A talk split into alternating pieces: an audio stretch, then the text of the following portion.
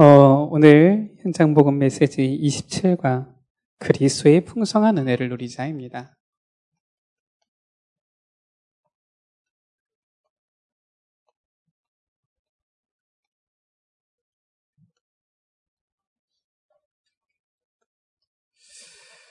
어, 우리가 하나님께서 주시는 은혜를 받는다라고 한다라면은 아무리 실은 우리의 환경 가운데 상황 가운데 어려운 일이 있다 할지라도 문제가 우리 앞에 있다 할지라도 능히 넘어설 수 있는 힘을 얻게 되어지지요.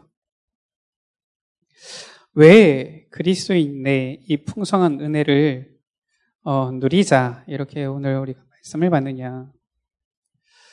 그런데 실은 현장에 이렇게 가보니까 실은 이 은혜를 누리면은 아무것도 문제가 되지 않을 텐데 현장에 실은 많은 이 신앙인들이 있는 것처럼 보이지만은 실은 교회 안에도 많은 신자들이 있는 것 같은데 참 경건한 불신자들 누구를 말합니까? 종교인들이 많구나 이게 보이는 거예요.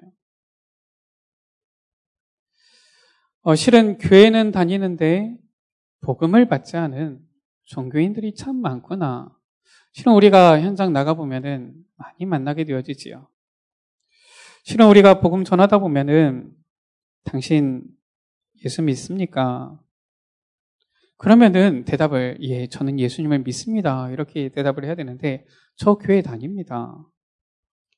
당신 구원 받았습니까? 이렇게 물어보면은 예, 저는 구원 받았습니다. 이렇게 대답, 대답해야 될 건데 그렇지 않고 저 교회 다니고 있습니다. 이렇게 대답하시는 분들이 참 많아요.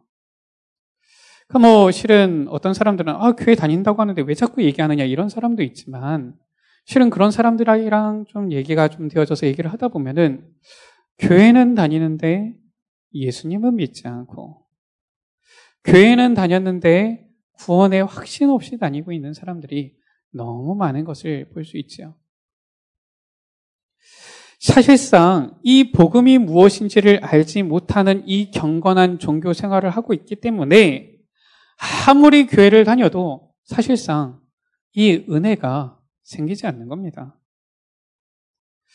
어, 그러다 보니까 실은 교회 안에서 열심을 내서 봉사를 하는데 사실상 하나님께서 나를 향하신 하나님의 뜻과 계획이 무엇인지 왜 하나님께서 나를 구원하고 왜 나를 부르셨는지 알지 못하는 사명이 없는 그런 사람들이 너무 많은 거 있지요.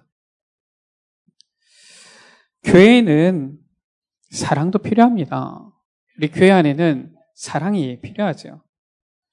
제가 처음에 우리 참사랑교회 왔을 때에 그 제가 이제 예배를 드리고 우리 대학 청년들을 만나는데 아유 쌀쌀하더라고요. 적응이 잘 안 돼요. 그래서 생각에 교육자인 내가 이렇게 쌀쌀한데 새 가족 오면 얼마나 쌀쌀할까. 그 뭐 처음에는 농담식으로 우리 참사랑교회가 참사랑교회가 아니라 찬사랑교회다 뭐 이런 얘기가 있었는데 아, 지금은 그렇지 않은 것 같아요. 지금은 너무 사랑이 많고 풍성한 것 같습니다. 그런데 실은 교회 안에서 사랑도 필요하지만 사명이 있는 사랑을 해야 됩니다. 사명 없는 사랑은 바리새인들과 똑같아요. 교회 안에서는 굉장히 경건한 것 같은데 사실상 하나님께서 우리를 부르신 그 사명을 알지 못하고서 열심히 나의 노력으로 무언가 구원을 얻을 수 있을, 있지 않을까 하는 이런 종교인들이 참 많은 거 있죠. 우리가 하나님께서 우리에게 주시는 말씀을 확인해야 되겠습니다. 이렇게 실은 종교 생활을 하다 보니까 어떻게 됩니까? 문제만 오면은 염려합니다. 실은 염려를 떠날 수가 없는 것이지요. 성경에는 뭐라고 말씀하고 있습니까? 염려하지 말라라고 했어요. 근심하지 말라라고 했습니다. 왜 그렇습니까? 성경 가운데 보면은 기도와 간구로 너희 구할 것을 감사함으로 하나님께 아뢰라 라고 했습니다. 그 이유는 무엇입니까? 하나님께서는 살아계세요. 성삼위 하나님께서는 지금도 믿는 자 속에 함께하사 역사하시는 것입니다. 지금도 주의 천군 천사를 보내어서 그의 일을 행하시고요. 지금도 흑암 세력을 완전히 결박시켜서 하나님의 나라를 이루시는 것입니다. 그래서 성경에 누가 찾아봤다 안 합니까? 이 염려하지 말라, 걱정하지 말라, 근심하지 말라 찾아봤더니 366번이 있다 그래요. 무슨 말입니까? 하루도 빼놓지 말고 매일매일 염려하지 말라. 그 말이겠지요. 이스라엘 백성들이 저 벽돌을 구우면서 너무너무나도 고난을 당하니까 자꾸 이 문제, 어, 어려움이 오니까 염려가 되어지지요. 특히나 저 홍해 앞에 벌벌 떨면서 하나님을 원망했지요. 뭐 원망할 수밖에 없지 않겠습니까? 앞에는 이 거대한 이 홍해 바다가 가로막혀져 있고요. 뒤에는 저 바로 왕이 당시 이 최고의 병력, 최고의 무기들 전 이 가지고서 온 거 아닙니까? 이 뒤에는 애국 군대가 앞에는 홍해 바다가 있으니까 이 이스라엘 백성이 어떻게 합니까? 이제는 완전히 하나님을 원망하면서 기절하기 직전이지요. 아마 거기서 대성통곡하고 막 우는 사람들도 있었을 거예요. 사실 그것은 원망할 일이 아니라 감사할 일이지요. 어떤 사람들은 야 야단 났다 우리가 다 죽게 되었다 이랬겠지만 사실상 그것은 하나님께서 저 이스라엘 백성들에게 더욱 확실한 증거를 주시는 기적의 시간표 아닙니까? 그래서 실은 혹시나 아직도 우리가 이런 가운데 있다라면은 빨리 벗어나야 되겠지요.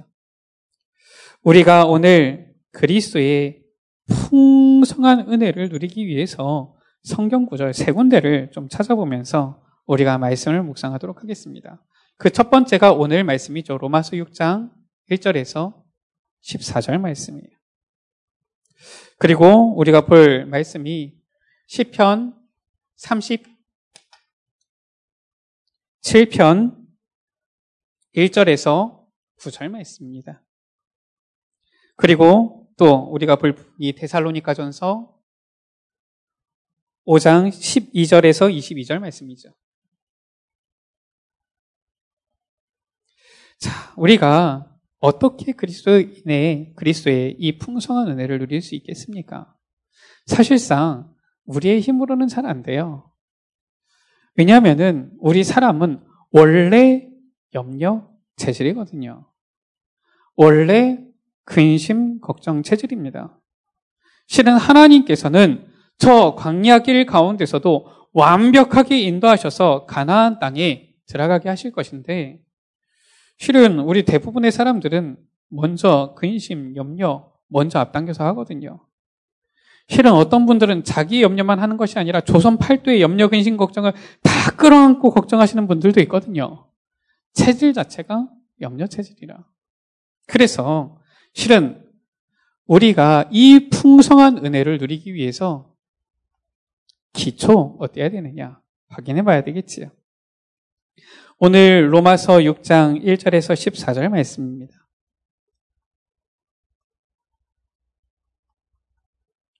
예수 그리스도께서 십자가에서 못 박혀 죽으셨는데 예수 그리스도께서 십자가에 못 박히실 때에는 우리의 모든 문제도 못 박아 버리신 겁니다. 아멘.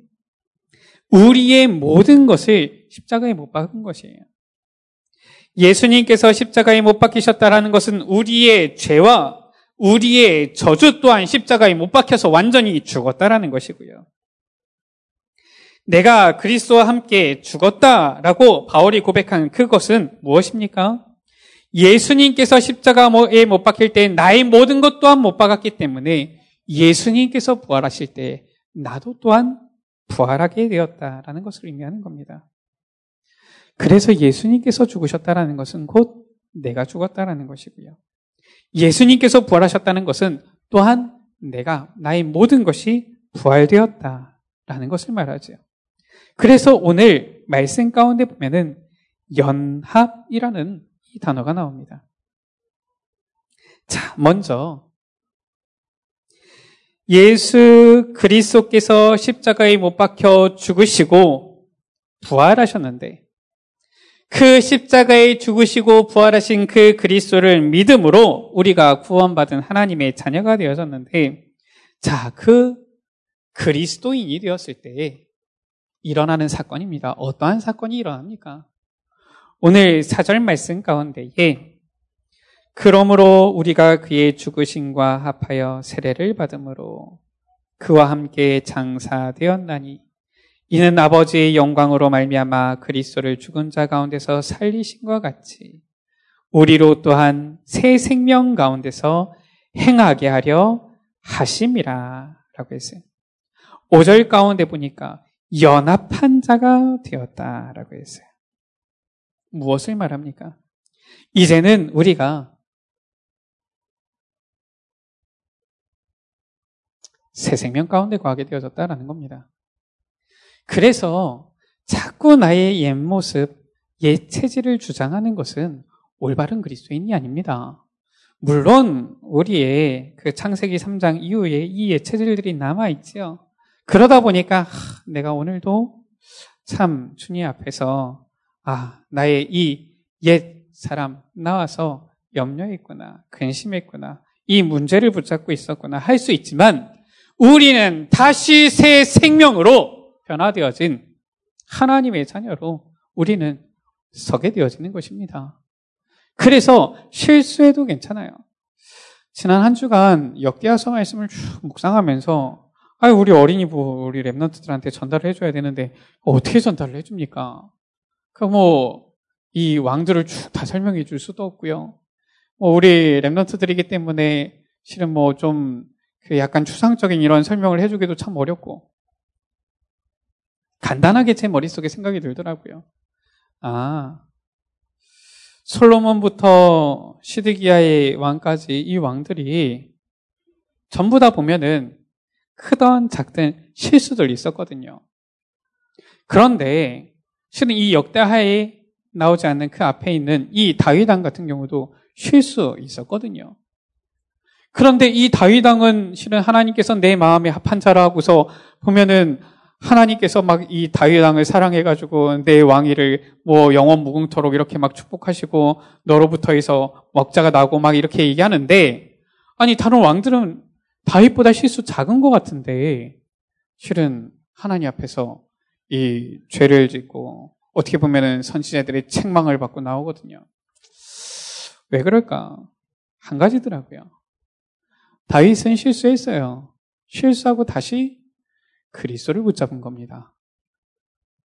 다른 왕들은 실수하고서 어떻게 했습니까? 그냥 실수 가운데서 살다가 죽은 거예요. 우리는 완전하지 않습니다.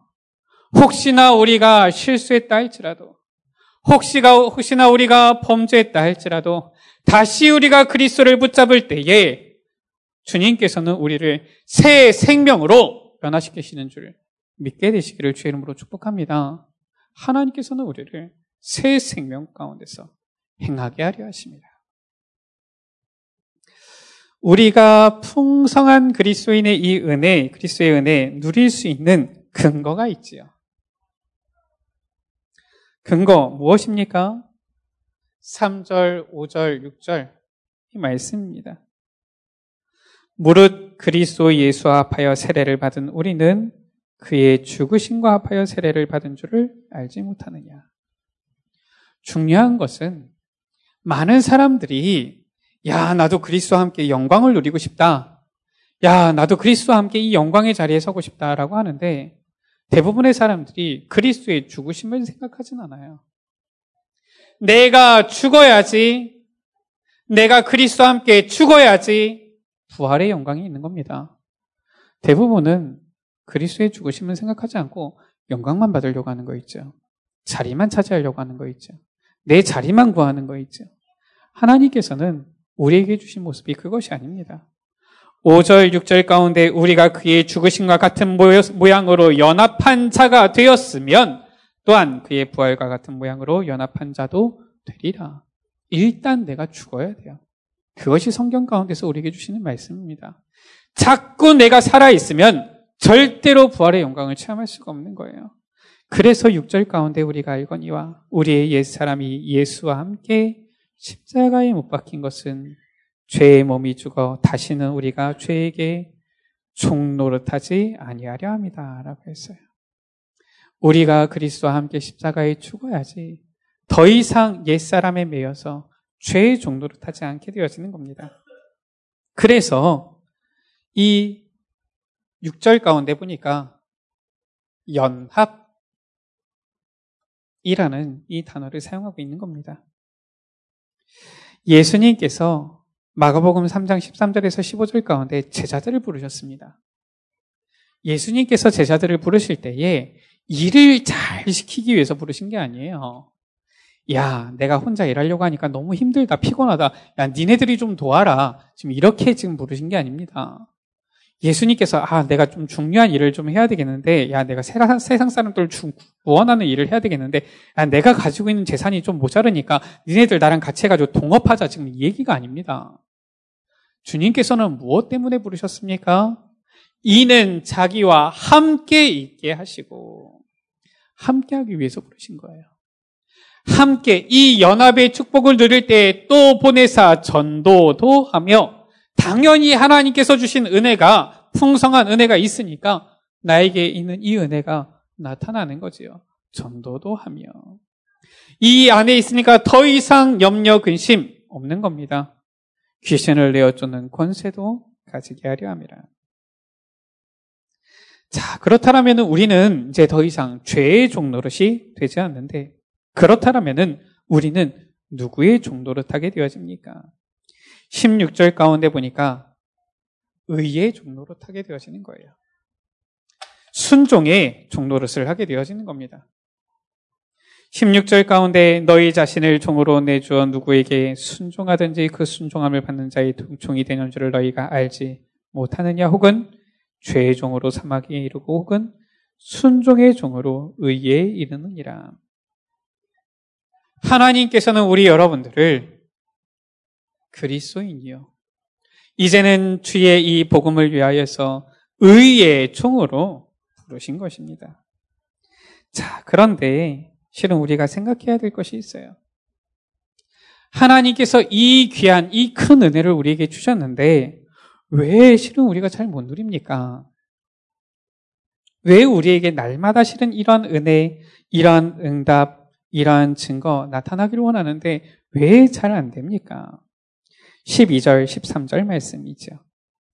그러므로 너희는 죄가 너희 죽을 몸을 지배하지 못하게 하여 몸의 사역에 순종하지 말고 또한 너희 지체를 불의의 무기로 죄에게 내주지 말고 오직 너희 자신을 죽은 자 가운데서 다시 살아난 자 같이 하나님께 드리며 너희 지체를 의의 무기로 하나님께 드리라 라고 했어요.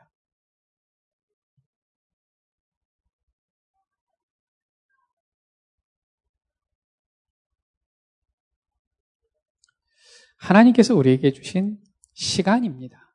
삶이에요. 실은 우리가 물질의 11조의 개념은 쉽게 생각을 합니다. 야, 내가 이번 얼마를 벌었으니까 10분의 1 하나님 거니까 당연히 드려야지. 어, 실은 우리 중직자분들은 다 11조 잘 하시는 것으로 알고 있는데 물질에 대한 재물에 대한 11조의 개념은 잘 알고 계시지요. 야, 이번에 보니까 월급을 얼마 받았다. 이번에 사업을 해서 얼마의 수익을 거뒀다. 야, 이번에 뭐, 뭐 물건을 팔고 뭘, 뭐 땅을 팔고 뭘 해가지고 얼만큼 내가 이익이 났다. 야, 11조를 드려야지.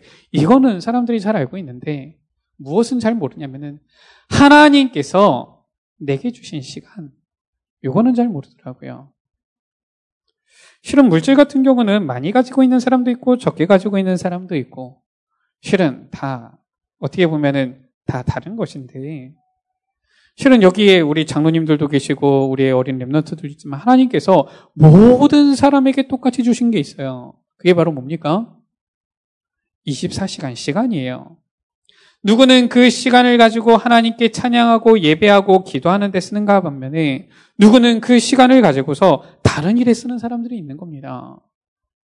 우리가 우리의 삶, 우리의 시간을 주님께 드리는 그 전도자의 삶 속으로 들어갈 때 하나님께서는 우리를 14절 가운데 죄가 너희를 주장하지 못하리니 이러한 자들로 세우시는 겁니다. 그래서 부탁드리기는 우리 여러분들 하루에 정말 뭐 우리 여기 계신 분들은 랩런트들이 아니니까 제가 랩런트들은 5분, 10분 이렇게 얘기하는데 우리 여러분들은 랩런트들이 아니잖아요. 하루에 제발 단 30분, 1시간만이라도 하나님을 향한 집중의 시간을 가져보세요. 하나님께서 은혜를 주시는지 안 주시는지 한번 집중해 보세요. 아니 하다못해 내가 사업을 하더라도 사업이 뭐가 뭐 문제가 있다 그러면 거기에 내 온통 신경 쓰잖아요. 하루에 24시간 시간 내, 내 관심이 가잖아요. 하나님께서 지금 나와 함께 하사 연합하는 이 은혜를 우리에게 주시기를 원하시는데 우리는 주님을 향하여서 그 시간을 내어드리지 못한단 말이에요. 아무리 바쁜 대학 청년들이라도 보니까 연애할 때는 기가 막히게 시간을 내던데 우리는 실은 뭐 우리 여러분들은 아시잖아요. 이제 대학 청년들 다 지냈으니까 그렇게 기가 막히게 시간을 내서 연애해 봤지만 음, 다 아시잖아요. 너무 행복하시죠, 할렐루야. 음. 근데 알잖아요. 정말 우리를 절대로 보면은 버리지 아니하시고 우리를 향한 사랑이 한이 없으시고 절대로 우리를 향하여서 조급해하지 아니하시고 배신하지 않으시는 주님을 향하여서는 우리가 이렇게 시간을 못 내드린다. 참 보면 볼수록 기적인 거 있죠. 우리 여러분들 정말로 주님을 향하여서 함께 연합하는 이 전도자의 삶 속으로 들어가게 되시기를 주 이름으로 축복합니다. 당연한 노력이에요. 그리스도인이다라고 하면은 당연한 노력입니다.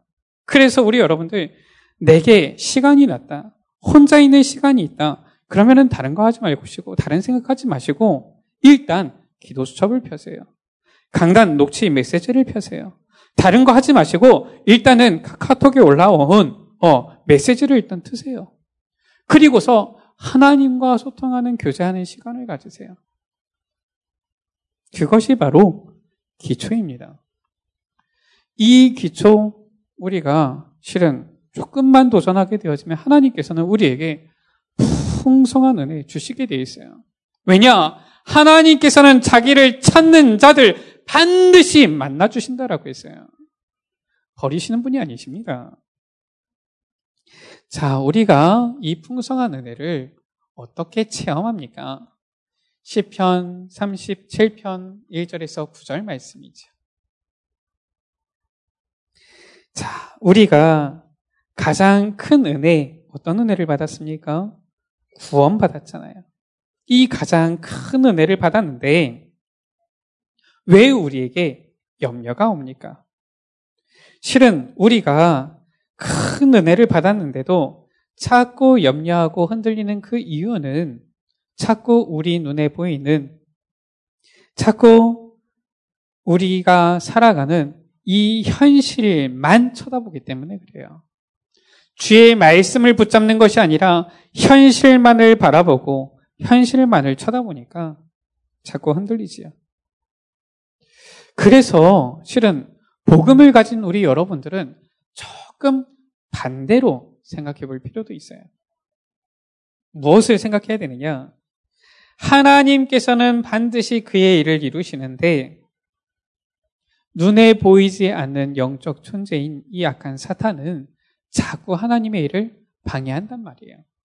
그것을 조금 깨달으면 됩니다. 실은 우리가 복음 전하다 보면은 희한하죠. 이 복음 전할 때가 되어졌는데 어떤 분이 물어요. 그 영적 기도를 꼭 해야 됩니까?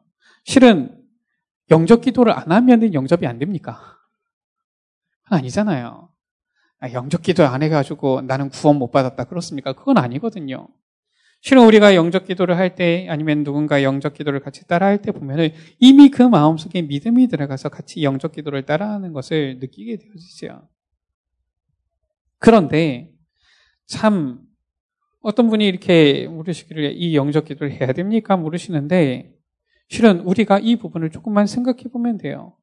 영적 기도를 굳이 안 해도 영접되어주고 구원받는 거에는 크게 이상이 없을 수도 있어요. 왜냐, 영접은 본인이 하나님 앞에서 1대1로, 아, 주님을 내 마음속에 영접합니다 하면 되는 것이기 때문에. 그런데 알아야 될 것은 그 영접 기도하는 그 짧은 순간인데, 이때 참 많은 일이 일어나요. 그 현장 가보시고 캠프 하신 분들은 다들 아시잖아요. 이상하지요? 야, 영접하겠냐? 아, 네, 영접하겠습니다. 그래, 기도하자. 이렇게 하는데 꼭 갑자기 전화가 온다거나, 꼭 갑자기 누가 와서 가자 그런다든가, 꼭 갑자기 누가 옆에서 이상한 사람이 나타나가지고, 야, 얘 뭐하니? 이 아줌마들이랑 뭐하는 거니? 막 이러면서 얘기를 한다든가. 희한하지요. 아니, 그 불과 얼마 걸리지도 않아요. 뭐 1분도 안 걸립니다. 뭐 한 30초면 되는데, 이상하죠. 그 뭐 한 5분, 10분 메시지 들을 때는 그렇게 뭐 별일 없는 것처럼 보이는데 딱 영접기도 하는 그 순간에 별의별 일이 참 많이 일어나요. 그래서 얘기를 해줬어요. 영접기도 꼭 하십시오. 왜냐? 해야지 알아요. 사탄은 그때 방해하는 겁니다. 우리가 어떻게 보면은 야, 왜 이런 일이 일어날까? 라는 생각이 들지만 조금만 반대로 생각해 보면 야, 우리가 제대로 복음 전하고 있구나. 이렇게 생각하시면 되는 겁니다. 아멘. 야, 우리가 제대로 복음 전하고 있으니까 자꾸 와서 사람들이 방해하고 핍박하고 하는 것이지 우리가 실은 복음 제대로 안 전하면은 저 사탄도 방해할 이유가 없거든요. 그래서 그 부분을 조금만 바로 깨달으면 돼요. 우리는 때로는 어디에 사로잡힙니까? 신앙에 적이 있어요. 불평에 사로잡히기도 합니다. 자, 10편 37편 1절, 2절 말씀이죠. 자, 이 불평 생길 때에, 불평이 일어날 때에 어떻게 해야 됩니까? 1절 가운데 악을 행하는 자들 때문에 불평하지 말며 불의를 행하는 자들을 시기하지 말지어다 라고 했어요. 왜 그렇습니까? 그 이유 나온 겁니다. 2절이죠. 뭐라고 말씀합니까? 그들은 풀과 같이 속히 배임을 당할 것이며 푸른 채소같이 쇠잔할 것이미로다. 우리는 불평할 이유가 없는 겁니다. 불평하지 않아도 돼요. 자, 그렇다면은 우리가 주님을 향한 하나님을 향한 우리의 태도 어떻게 해야 됩니까? 3절, 4절 말씀이지요. 3절 가운데 여호와를 의뢰하고 선을 행하라 라고 했어요. 땅에 머무는 동안 그의 성실을 먹을거리로 삼을지어다 라고 했어요. 4절 가운데 또 여호와를 기뻐하라 라고 했어요.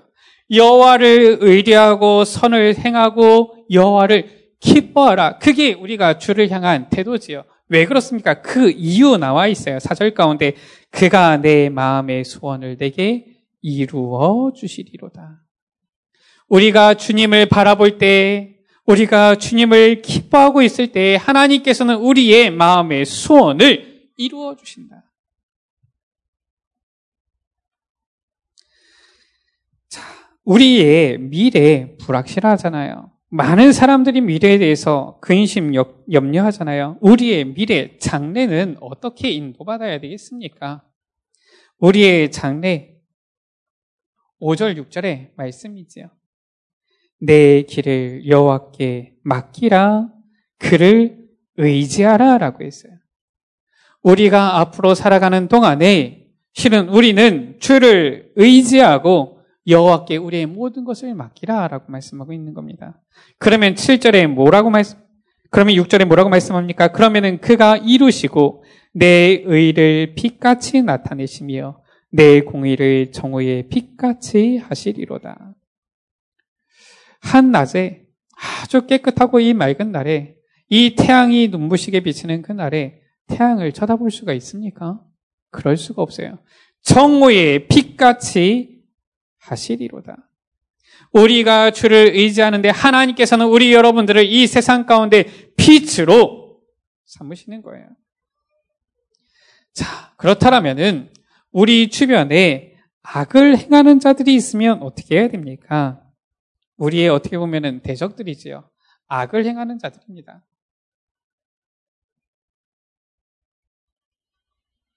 여기에 대해서 7절에서 10절에 대한 10절의 말씀이 있죠.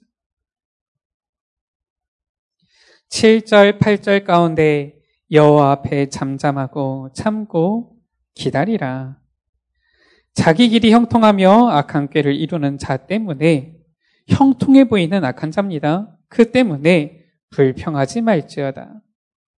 그런 악한 자들이 있다 할지라도 분을 그치고 노를 버리며 불평하지 말라라고 했어요.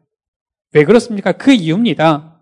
오히려 악을 만들 뿐이라. 불평하는 것은 악을 만들 뿐이고요. 구절 가운데 진실로 악을 행하는 자들은 끊어질 것이나 여호와를 소망하는 자들은 땅을 차지하리로다. 10절 가운데 잠시 후에는 잠깐입니다. 악한 자들이 이 행악하는 것도 잠깐이에요. 악인이 없어지리니 내가 그곳을 자세히 살필지라도 없으리로다. 하나님께서는 반드시 그 공의를 이루신다라는 거예요.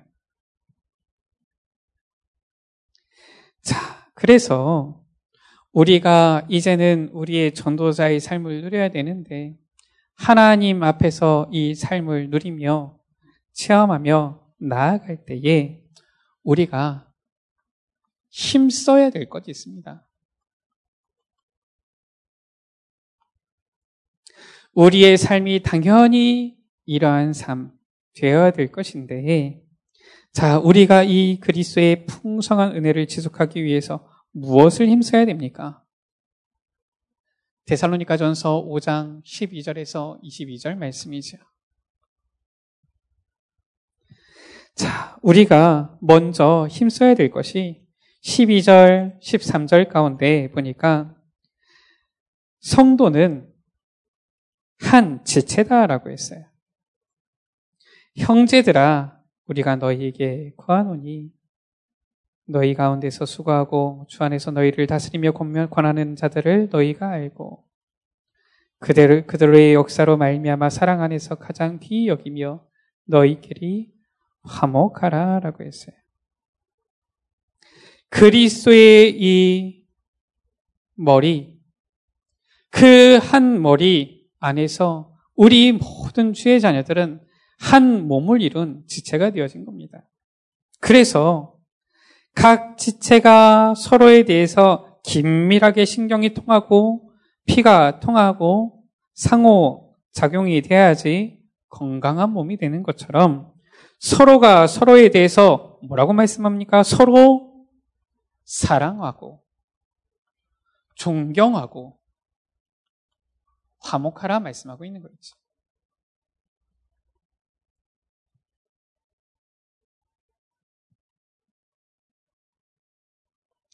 이것이 바로 우리가 힘써야 될 거예요.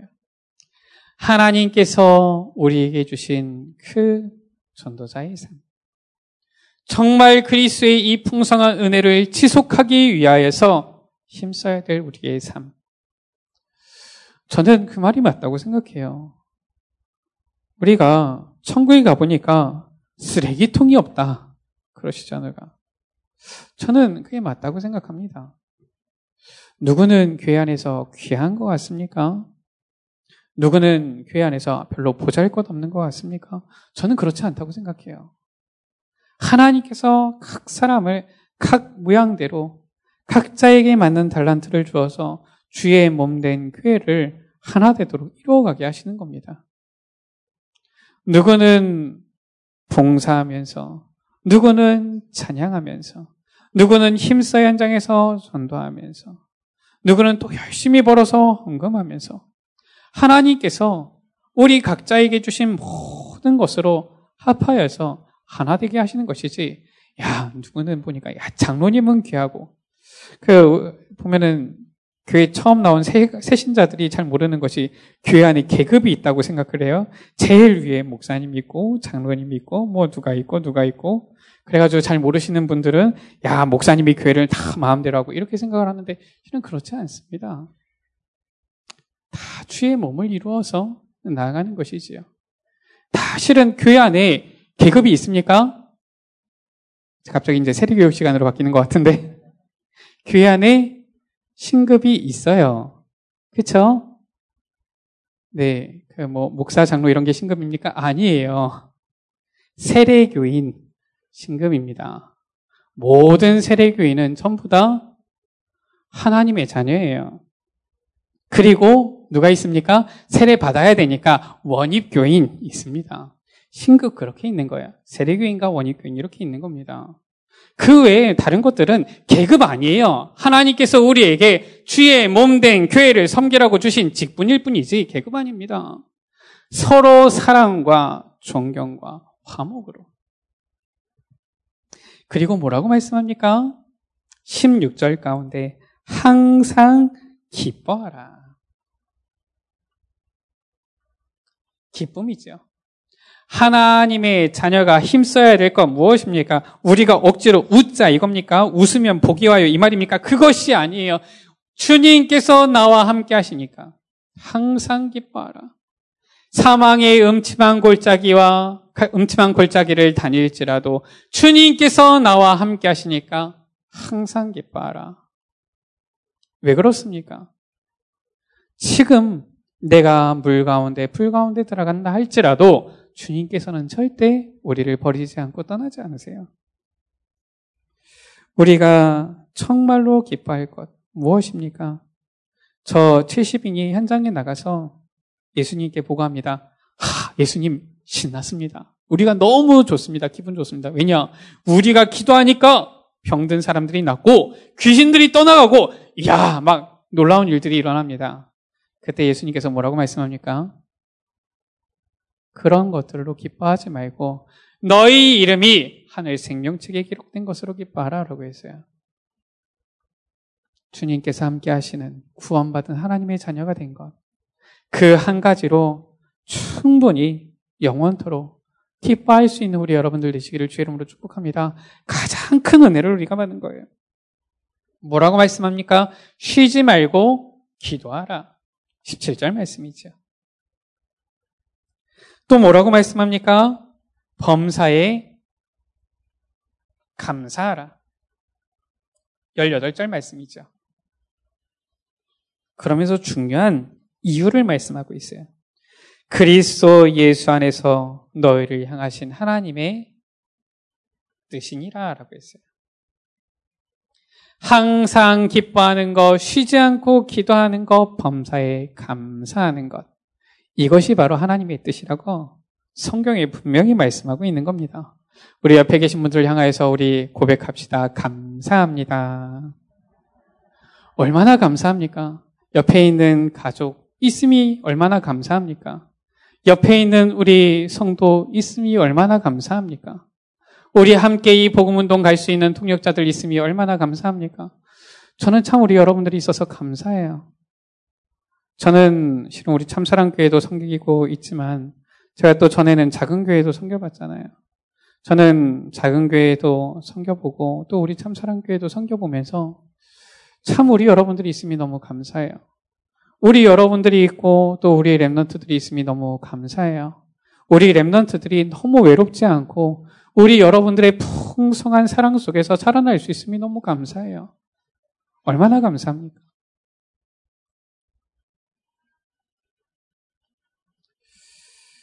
뭐라고 말씀합니까? 19절 가운데 성령을 소멸하지 말며 라고 했어요. 이언을 멸시하지 말고 라고 했어요. 정말로 말씀 붙잡고서 성령 인도 받는 그 사람, 그 사람만이 풍성한 은혜를 지속할 수 있는 겁니다. 그래서 우리 여러분들 강단에서 나오는 이 말씀을 귀하게 여기세요. 그리고 이 말씀 붙잡고서 기도하면서 성령 인도 속으로 들어가세요. 정말 하나님께서 나와 함께 하시사 나를 향하신 하나님의 그 뜻과 계획이 무엇인지 구해보세요. 그러면 나옵니다. 항상 기뻐하라 쉬지 말고 기도하라 범사에 감사하라. 우리가 반드시 알고 있어야 되겠습니다. 무엇이냐면은 우리가 이 현장을 보다 보면은 자꾸 속거든요. 또 실은 우리가 들어서 알고 있다가도 또 시간이 지나면 자꾸 잊게 되어지거든요. 이것이 우리가 이제는 나의 신앙이 되어지도록 반드시 생각해야 되겠습니다. 무엇이냐? 모든 문제, 우리 여러분들에게 가정의 문제가 있습니까? 경제의 문제가 있습니까? 자녀의 문제가 있습니까? 우리에게 부딪히는 어떠한 여러 가지 문제들이 있습니까? 모든 문제. 하나님께서 하십니다. 아멘. 하나님께로부터 출발해야 돼요. 야, 이 문제는 하나님께서 모르시는데, 그러면 여러분들이 고민하십시오. 그런데, 하나님께서는 우리의 안고 일어섬을 아신다라고 했어요. 우리의 머리카락 하나까지, 하나하나까지 다 세신 바 되었다라고 했어요. 하나님께서 모르시는 것이 없습니다. 모든 문제, 하나님께서 다 아신다. 여기서부터 출발해야 됩니다. 혹시나 우리에게 너무나도 큰 문제가 왔습니까? 하나님께서 이 일, 이 문제 알고 계실 것이 아니냐. 우리가 조금만 이 신앙, 이 믿음을 가지면 금방 답이 나오지요. 자, 그 가운데서 무엇을 하나님의 뜻을 발견해야 됩니다. 하나님께서는 반드시 우리에게 선하고 풍성하신 그 뜻을 가지고 있어요. 항상 우리에게 좋은 것을 주시는 분이십니다. 그의 자녀에게 항상 필요하고 좋은 것을 주시는 분이에요. 예수님께서 뭐라고 말씀하셨습니까? 하물며 너희가 악한 부모라 할지라도 자식에게 좋은 것을 줄줄 줄 알거든 이랬어요. 악한 부모가 자식에게 야, 나는 악한 부모니까 나쁜 것을 줘야 되겠다. 이런 부모가 있습니까? 아무리 악하고 부족한 부모라 할지라도 자식, 자녀에게는 좋은 것을 주고 싶고 좋은 모습을 보이고 싶어요. 하나님의 뜻, 하나님께서는 반드시 그의 자녀에게 선하고 풍성하신 것을 주신다라는 거예요. 그래서 이 하나님의 뜻을 알면은 우리에게 문제가 왔습니까? 오히려 감사하게 되어지는 것이지요. 왜냐? 하나님께서 아시니까.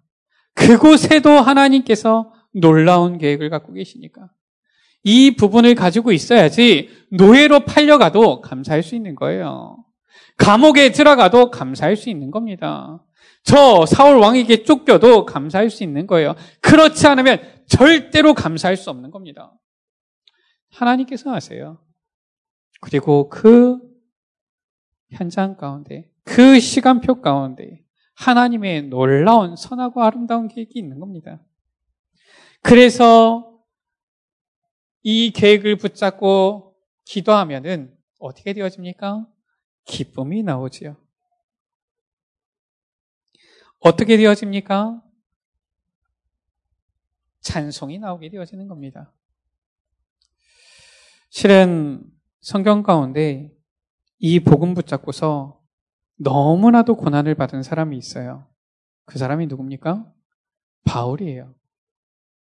바울은 이 복음 전하는데 실은 이 죽을 뻔한 고비를 실은 수도 없이 넘기는 겁니다. 돌에 맞아서 죽은 자처럼 되었다가 밖에 던져지기도 하고요. 아니, 돌에 맞아가지고 피가 나가 조금만 까줘도 아플 텐데 죽은 자처럼 되었다가 버려졌다니까요. 그런데 또다시 일어나가지고 들어가서 복음 전하는 겁니다. 실은 이해할 수가 없죠. 그 정도쯤 됐으면 병원 가가지고 입원해야 되는데 우리 같으면 그렇게 하지 않겠습니까? 보니까 40에 하나 감한 매를 수도 없이 맞고요. 저 풍랑을 만나서 배가 파손하게 되어지고요. 추위와 굶주림 가운데 처하기도 하고요. 수도 없는 이 고난을 당했는데 가장 기쁨, 감사, 찬양에 대한 단어를 많이 쓴 사람이 바로 누굽니까? 바울이에요. 감옥에 오게 갇혔을 때에도 하나님을 찬송하며 그때 지진이 일어나서 이 감옥 문이 열리는데 어떻게 됩니까? 간수가 보니까 문이 열렸거든요. 자결하려고 하니까 오히려 그때를 기회로 삼아서 또 복음을 전하고 응답과 풍성한 은혜의 그 기쁨을 표현하는 방법이 무엇입니까? 신령한 찬송이에요. 우리 여러분들 정말로 하나님 앞에서 하나님의 이 뜻과 계획을 발견하고 늘 감사하며 기뻐하며 하나님을 찬양하는 우리 여러분들 되시기를 주 이름으로 축복합니다. 더 중요한 팁을 하나 드릴게요. 이거는 실은 어떻게 보면은 그냥 드리면 안 되는 건데 우리 여러분들 정말로 하나님의 뜻과 계획을 발견하고 싶습니까?